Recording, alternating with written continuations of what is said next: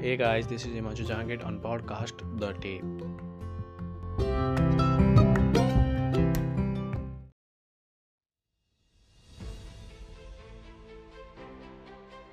Rape सुनने में जितना छोटा है असलियत में उससे कहीं गुना ज़्यादा भयानक और ख़तरनाक है।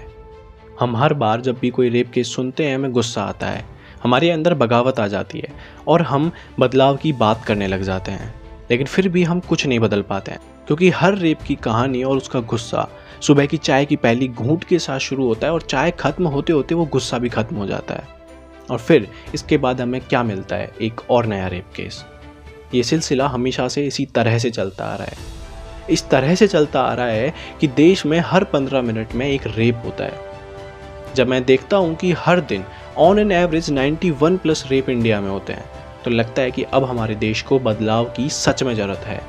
लेकिन हमें सच और झूठ के बीच का फ़र्क ही नहीं पता होता है। जो हमें दिखाया और बताया जाता है, हम उसे ही सच मान लेते हैं, चाहे वो सही हो या गलत। हम चारों तरफ़ इस तरह से घिर चुके हैं कि हमें क्या खाना है, क्या पहनना है, क्या करना है, ये सब हम नहीं डिसाइड करते हैं।